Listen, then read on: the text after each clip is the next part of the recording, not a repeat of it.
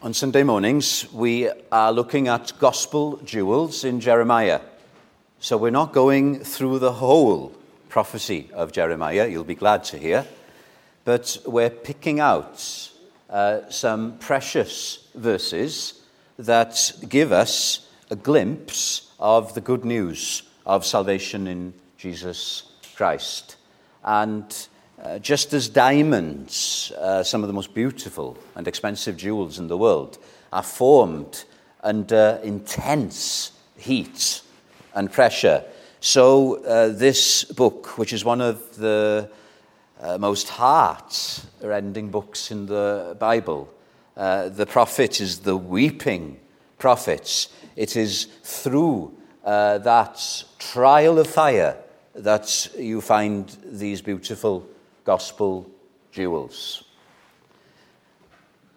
But it is with fear and trepidation that I stand before you this morning, because in Jeremiah 7 and Jeremiah 26, and I don't think we can avoid looking at this, you have what has been called one of the greatest sermons ever preached.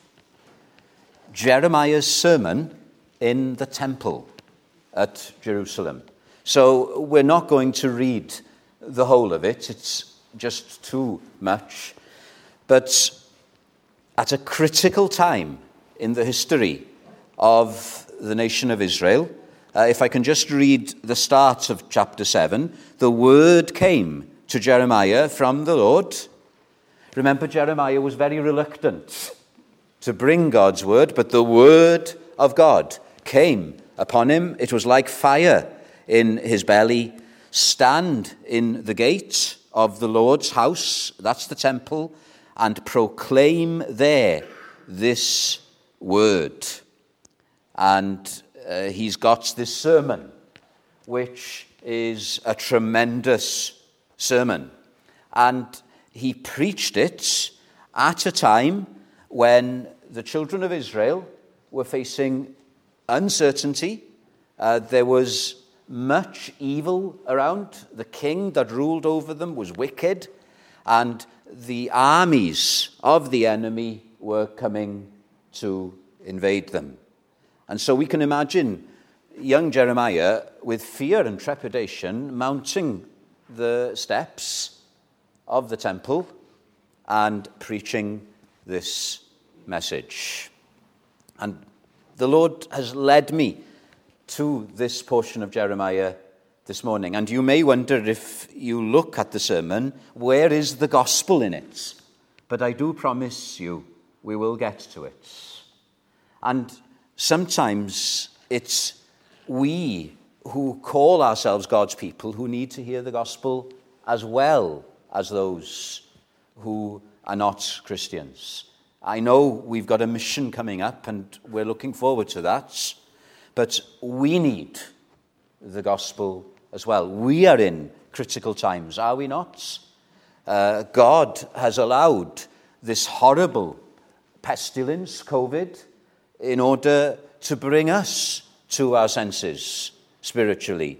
And the church of Jesus Christ in our country at this moment is at a critical time. We have found ourselves wanting in terms of the shaking of the nation. Uh, and here is a message, I believe, uh, that God uh, has for us. Now then, don't worry, I'm not going to go through the whole sermon, but the gist of the sermon, if you've got a Bible, is found in verse 4. Verse 4. Uh, I can read verse 3 as well. Thus says the Lord of hosts, the God of Israel Amend your ways, change your ways and your doings, and I will cause you to dwell in this place. And this is the gist of the message. Do not trust in these lying words, saying, The temple of the Lord, the temple of the Lord, the temple of the Lord are these. So, what have we got here? We've got a people who are relying on the temple. So they've got this religious mantra which they're saying. They're saying, in effect, Jeremiah, why are you a prophet of doom and gloom? Why are you talking about uh, the uh, enemy uh, destroying us, we're all right. We've got this wonderful temple. This was Solomon's temple. It was one of the most magnificent buildings uh, ever built. And they are saying, We're all right. The temple of the Lord. Uh, a better translation is, This is the temple. This is the temple. This is the temple. We are going to be fine. Now, I don't know all of you, and even those I do know, I don't know your hearts. We don't know our own hearts, do we?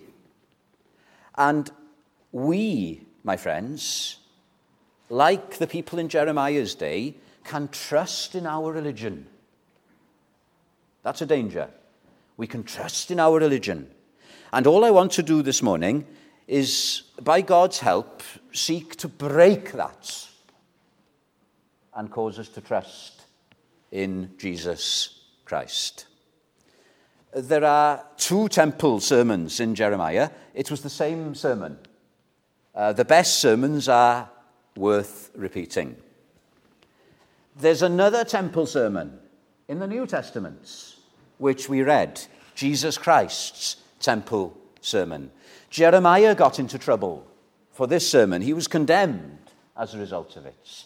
Jesus Christ got into bigger trouble after preaching his temple sermon.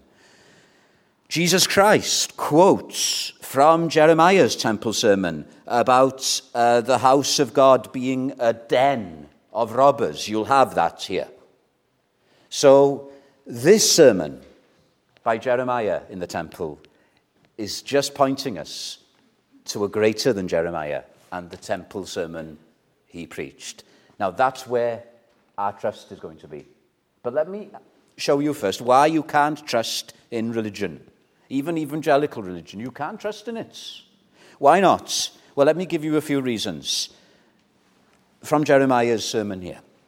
If we're trusting in our religion, it's a superficial hope that we have. A superficial hope. A hope that's not deep and lasting. Uh, look, if you've got a Bible, at verse 5. Uh, there's a word that's repeated several times. If you, what's the word?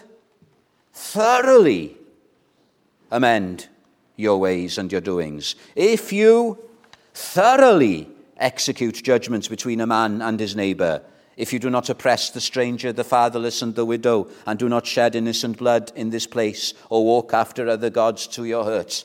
That's a long sentence. If you thoroughly, not superficially, not on the surface, but if you properly do it. Now, what you have here is a summary of the Ten Commandments. And what Jeremiah is saying is this uh, you people who are coming to the temple and worshipping God, and there's nothing wrong with that, it's a good thing to do. You cannot put your trust in that because, in a sense, it's not our religious activity that God is interested in.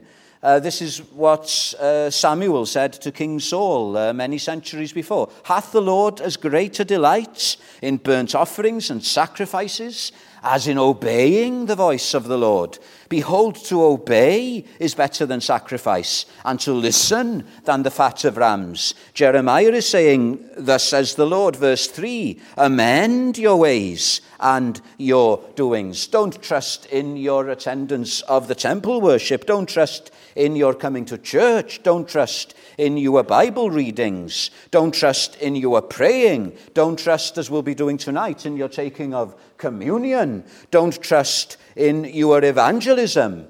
But it's obedience that God is looking for.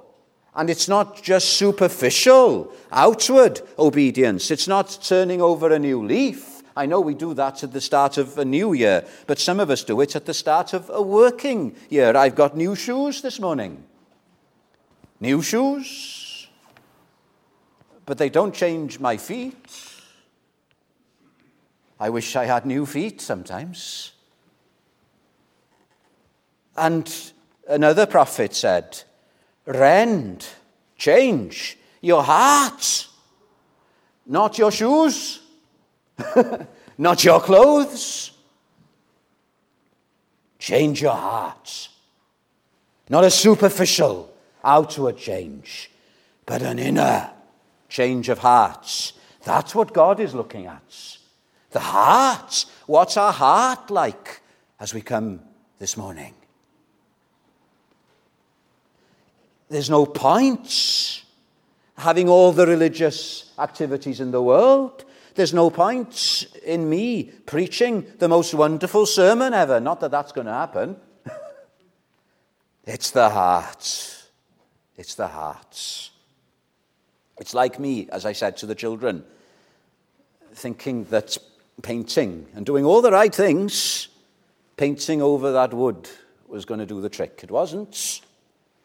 That rotten wood needed to come out. And uh, unfortunately, it wasn't real wood, but a wood filler, which is made from wood resin. I've still got some of it on my fingers. Do you know what God says? God says, You can't change your heart. The heart is deceitful above all things, later on in Jeremiah. Desperately wicked. But this is, this is the good news. We're coming to the gospel now, although I've got some other hard things to say. Uh, this is how we started our service. This shall be the covenant that I, this is God speaking, I will make with the house of Israel. This is the promise for you and me. This is God's new start. I will put my law in their hearts. And with their hearts they shall know me. Isn't that wonderful? Not a superficial hope, not a superficial change, but a new heart. Have you got a new heart this morning, spiritually? Has God taken away the heart of stone, the rotten hearts, and has He given you, not filler? Christianity isn't filler, it's a new, living, beating heart. Aren't you glad this morning that it's a living Saviour that we have in Jesus Christ? So that's my first point. We can't trust in our religion because it's just superficial. It's just superficial. Give me heart's religion. Now, then, another reason, I've got to hurry through these because we started late. It's a false hope if we're trusting in religion. Look at the words again. Do not trust, verse 4, these lying words, the temple of the Lord, the temple of the Lord, the temple of the Lord are these. When Jesus preached his temple sermon, what was he getting at in terms of the people who were trusting in their religiosity? Not only was it superficial, but the religious leaders of Jesus' day were hypocrites, weren't they? They were on the outside one thing, but on the inside they were quite another. They were false, false.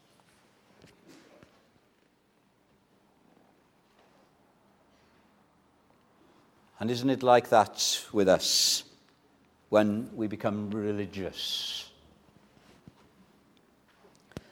A little later on, Jesus said, quoting from this sermon, He threw the money changers out of the temple. And he said to them, It is written, My house shall be called a house of prayer, but you have turned it into a den of robbers. A false hope. Ha- have you realized what you're like in your hearts? When it happens to a religious person, it can be, it, it, it can be very powerful. Uh, one of the most famous examples is the Wesley brothers uh, in Oxford in the 18th century. They were students in Oxford. I think we've got one of our young people going to Oxford uh, to study. Well, the Wesley brothers, uh, many, many moons ago, were students in Oxford, and they put their trust in their religion, like the people in Jeremiah's day. They were saying, religion, religion, religion. And John and Charles Wesley, the two brothers, they went right to the extreme, didn't they? Uh, they met more often than they needed to. They prayed, they fasted, uh, they took communion not just once a month, but every week. They did all sorts of things. And then God, the Holy Spirit, opened their eyes and made them realize they were false. They were false. And Wesley wrote these words. So here's a religious man who's had his eyes open. He says, False and full of sin I am. False. That wood, it wasn't just bad, it was rotten to the core. And this is the problem, you see. Even, it's not just our sin, the wrong things that we do, which need to be forgiven, which is unclean in God's eyes. Even our religious deeds are polluted. Even our righteousnesses are filthy, soiled garments. There is no good in us whatsoever. It doesn't mean that we're all as bad as we can be. Thank God, it doesn't mean that. But it does mean this we're all tainted. We're all tainted by this horrible thing called sin. You know, when, when I was not a Christian and I was religious, I thought that the good I did, the religious things I did, my chapel going, my praying, my Bible reading, that that would hopefully outweigh all the bad that I did. But the problem is this even the good that we're doing is bad. It's bad. It's a false hope. Let me read what one person said. I, I just want you to see this. You see, we don't say the temple, do we? Because we don't have a temple. but we can have our mantra. We, we can have the same uh, false hope. This is how one person put it. Jeremiah's message is a strong warning to all of us. Some put their trust in church attendance and say, I go to church, I go to church, I go to church. Even a good, sound evangelical church. If you've got your names on the church's register, that doesn't necessarily mean that your name is in the Lamb's Book of Life.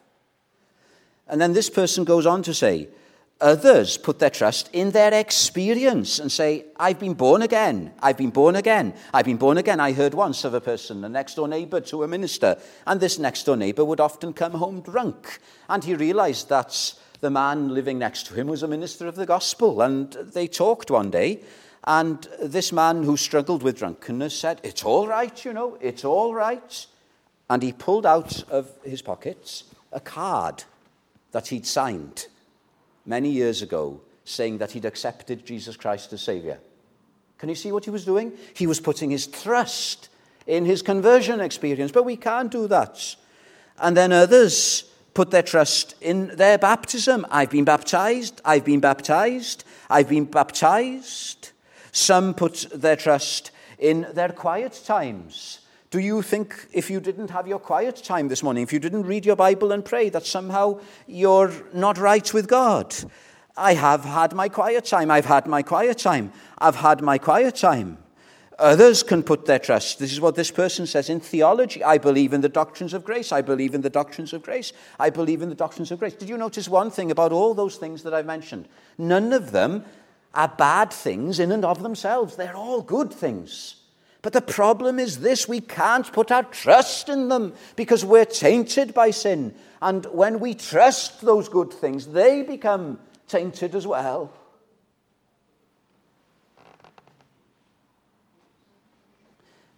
Can you say with another person that had his eyes opened, this is what I'm trying to do? I'm trying to, forgive the term, I'm trying to smash our hopes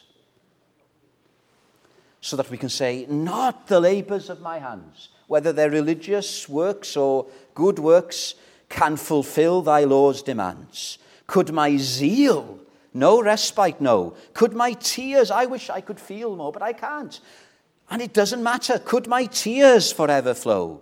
Oh, for sin cannot atone. There's only one hope. Do you know what it is? Thou, you, Jesus, must save, and you alone. It's a superficial hope, religion, if we trust it. It's a false hope. It's also a dangerous, it's a dangerous hope. Uh, I wish I could read the whole sermon, but I can't. I haven't got time. The message of this sermon is one of judgment. Uh, if you look at verse 12, Go now to my place which was in Shiloh, where I set my name at first, and see what I did to it because of the wickedness of my people Israel. Shiloh, north of Jerusalem, is where the tabernacle, which was before the temple, was. And that's where people went to meet with God, in Shiloh. Now, if the people in Jeremiah's day were to take a trip to Shiloh, do you know what they'd find? They would find ruins, rubble, and Jeremiah is basically saying to these people who are now trusting this much, much more magnificent structure, the temple, filled with gold and all sorts of expensive material, he says what happened to Shiloh is going to happen to this temple, and sooner rather than later. And the people don't believe it. Actually, the people hate his guts for saying that. That's why they want to kill him afterwards. But you know what? It happened. It happened. The Babylonians came and they destroyed the Temple of Solomon. When Jesus preached his temple sermon, again, God's judgment, he said, This temple, Herod's temple now, not quite as magnificent as Solomon's, but still awesome, this temple will be destroyed. And they didn't believe him. Even the disciples didn't believe him. They said, Look at these wonderful buildings. But Jesus said, this is going to be destroyed. And it was. It was. AD 70, the Roman army besieged Jerusalem and they destroyed the temple. And all that's left of it today is just a bit of the foundation. That's the Wailing Wall. That's all that you've got. The chapel where I used to attend.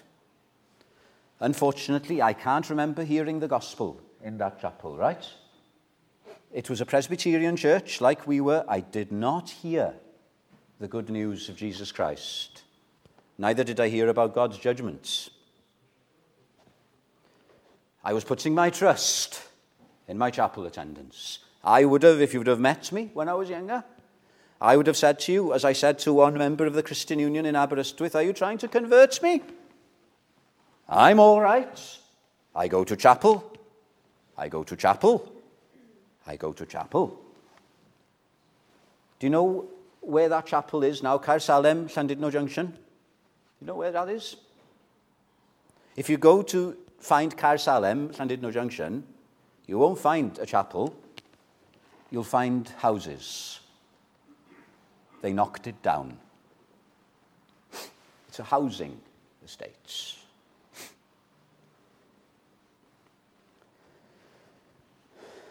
There is a way which seems right to a man, but the end thereof is death.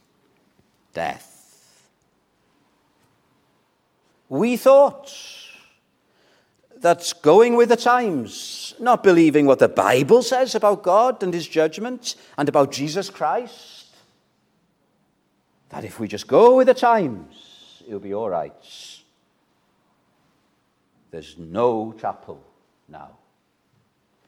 And this is the worst part about Jeremiah's sermon. If you're trusting in your religion, it's not going to be all right in the end. You know, I, I've said this before. I spoke to a religious person once and asked, did she know if she was going to heaven? And all she could say to me was, touch wood, touch wood. I hope. It's not going to be all right. Man is appointed to die, and after that, because of our sin, the judgments. Now, I've got to come to the gospel in this sermon, right?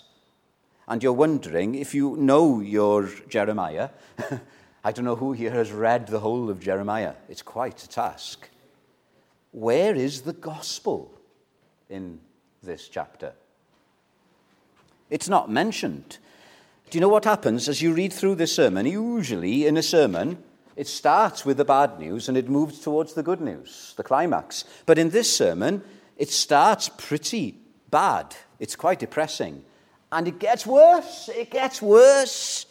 Uh, if I read towards the end of the sermon, verse 32 Behold, the days are coming, says the Lord, when it will be no more called Tophet, or the valley of the son of Hinnom, but the valley of slaughter. And do you know why he says that? He says that because what he says in verse 31 you have built the high places of Tophet, which is in the valley of the son of Hinnom. We'll come to that in a minute. To burn your sons and your daughters in the fire, which I did not command. That's how bad even religious people can become. They sacrifice their own children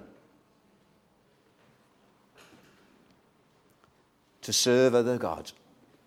They did it in the valley of Hinnom, uh, which is uh, east of the temple in Jerusalem. There's no gospel, there's no good news here. It's all about God's judgments, even if we're trusting our religiosity. So, where's the gospel? My friends, sometimes the good news is there when it's not stated in an obvious way. Can you see the good news here? I want to draw your attention to it. The temple. The temple what is the temple? Why aren't we supposed to put our trust in the temple as a building? Well, I read to you uh, from Jesus' temple sermon, and he said something very important in that. He said, Destroy this temple, and in three days I will rebuild it. Now, the people didn't get it. They thought that Jesus was referring to the physical building, but actually, Jesus was referring to something very different. He was referring to himself to his body. That's what the temple is. What's the temple? The temple is the same as the tabernacle, the tent. What was the tabernacle? The tabernacle wasn't much to look at, but it was the dwelling place of God. Now, we've been looking at Solomon's prayer in the week of prayer. And Solomon, uh, in that prayer, he says, Oh, God, you are infinite. Nothing can contain you. And yet, this is the good news for you and for me. This is the hope that God wants us to grasp that something did contain the infinite, glorious person of the Godhead. And that was the temple in the Old Testament, but that was just a shadow of the temple who is Jesus Christ. My friends, Jesus Christ is in this sermon, even though it's not obvious. Because in Jesus Christ, the fullness of the Godhead dwells bodily. We are rotten, false, and full of sin. I am, said Wesley, but it doesn't stop there. Otherwise, there'd be no hope for us. But Jesus Christ is full of truth and grace. Praise God for Jesus Christ this morning, that God became a man 2,000 years ago that there's a greater than Jeremiah, and that Jesus Christ is the spotless Son of God, a perfect man. There was no rottenness in the heart of Jesus Christ. He was without blemish, and he did that for you and for me. So that's one good news. And then there's another good news here. Do you know what it is? Jeremiah himself is the sermon. He's not just preaching a message, he is the living embodiment of the message. Now then, let me come to a conclusion. What do I mean by that? I mean this the gospel is seen at its brightest when things are at their blackest and worse. So this sermon goes from bad to worse. The worse, the darkest you're getting to is the children of God, the professing children of God, sacrificing their own children in the valley of Hinnom. Jeremiah's sermon, he's the embodiment of the message, starts in the temple. Where does it lead to? It leads to Hinnom, And God says, I will condemn in Hinnom. Uh, Hinnom became Gehenna, uh, the dump of Jerusalem. Uh, I was privileged uh, to be able to explore the city of Jerusalem. And me being me, wanted to go to the kind of uh, un-touristy places. So I found a shortcut down into the valley of Hinnom. It required negotiating a scree slope but it wasn't, it wasn't nice at all, right? There was a dead dog there, a carcass. And that brought to mind, in Jeremiah's day, that valley was the rubbish dump, uh, the vilest part of Jerusalem, the place where they sacrificed children. That was the, uh, the worst of places, where the refuse was. Jeremiah's sermon started in the temple and it led to Gehenna and when Jesus spoke of hell uh, as the place of fire and the place where their worm dies not, he was using Gehenna as a picture. So Jeremiah's sermon starts in the temple and it ends in hell. And Jeremiah, after preaching this sermon, is condemned. What about the greater than Jeremiah, Jesus Christ, the perfect Son of God? He preached a temple sermon and he was condemned. Where did the temple sermon that Jesus preached lead to? It led to Gehenna. What was Gehenna?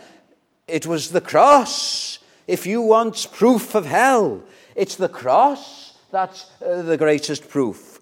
You know, God's forgiveness didn't come to us cheaply. The greater than Jeremiah, Jesus Christ, if he was to offer us forgiveness, if he was to deal with our sins. God's judgment had to be dealt with. And this is the good news Jesus Christ, from the temple, from his temple sermon, was condemned by the religious leaders. They thought they were doing away with him, but actually they were fulfilling God's plan because he was led not to a human condemnation, but to the condemnation which is part of God's wonderful plan of salvation, where Jesus Christ goes to Gehenna, takes your sin and mine, goes to our hell, so that a holy God can forgive you and me. Isn't that wonderful? Isn't that wonderful? The dog, or the dogs of Bashan, bared their teeth at Jesus Christ as he hung on the cross. Jesus Christ was treated as a dog to the Jews. A dog was the most unclean creature because the spotless Son of God took our uncleanness upon himself so that we, instead of going to condemnation, could go to heaven. Now, I know this isn't obvious in the sermon, but it is there. Praise God. And this is where I'm coming to. Where is your hope? Where is mine? Not in religion, even in things that are good in and of themselves. In Christ alone, my hope is found. Is your hope in Jesus Christ? You know what? Jesus isn't a mantra. Jesus isn't a mantra. I know sometimes, even as evangelicals, we can become guilty of using evangelical mantra. We can talk about accepting Jesus into your hearts. We can talk uh, about all sorts of formulas. That's not what gives us the hope. Our hope is not in a mantra, it's in a real, living person who actually did something. He did something to our sin and he changed the wrath of God, taking it away from us and upon himself. And it doesn't mean that we just take Jesus Christ as if it didn't matter. It means that we turn to him, amend your ways. Turn, not superficially, but from your hearts have you cried to Jesus Christ this morning? It's not just Jeremiah who's the weeping prophet. Have we in our hearts cried out, Oh Lord Jesus, have mercy upon me. Save me. And if you are a Christian, and if our tendency maybe has been to not look at Jesus Christ as much as we should, but begin to look at religion, oh, may we turn fully to Jesus Christ. I loved the hymn that Tony announced as our third hymn. My faith has found a resting place, not in a mantra, not in a form, not even in a creed, even though a creed is vitally important. The creed, the wonderful truths about Jesus Christ, that is simply the skeleton. My faith has found a resting place in a real person. My friend, I've got to finish here, but I just want to say Jesus is real. Jesus is real. There are people here this morning who've been really unwell this past year, and their witness is they have a living Savior who has given them not a touch wood hope, but a sure and a certain hope. A hope that in this life will enable us to face whatever the difficulties that come across our path, but a hope that when we one day, and we'll all have to one day, stand, we'll have to stand at death's valley. You know, I, I read over the summer the obituary of somebody. Uh, he was only 67 years old. Uh, he was walking in the mountains in North Wales and he collapsed and died. He, he was my maths teacher, extremely fit, but he collapsed and died. Suddenly, I never would have imagined that he would have died that young. We don't know. We don't know when our time will come. So now, my friends, today, make sure that your hope is not in the temple, the temple, the temple, evangelical, evangelical, evangelical, baptism, baptism, baptism, whatever your mantra is, may your hope be Jesus Christ. You don't have to say it more than once, do you? He's enough. Jesus Christ.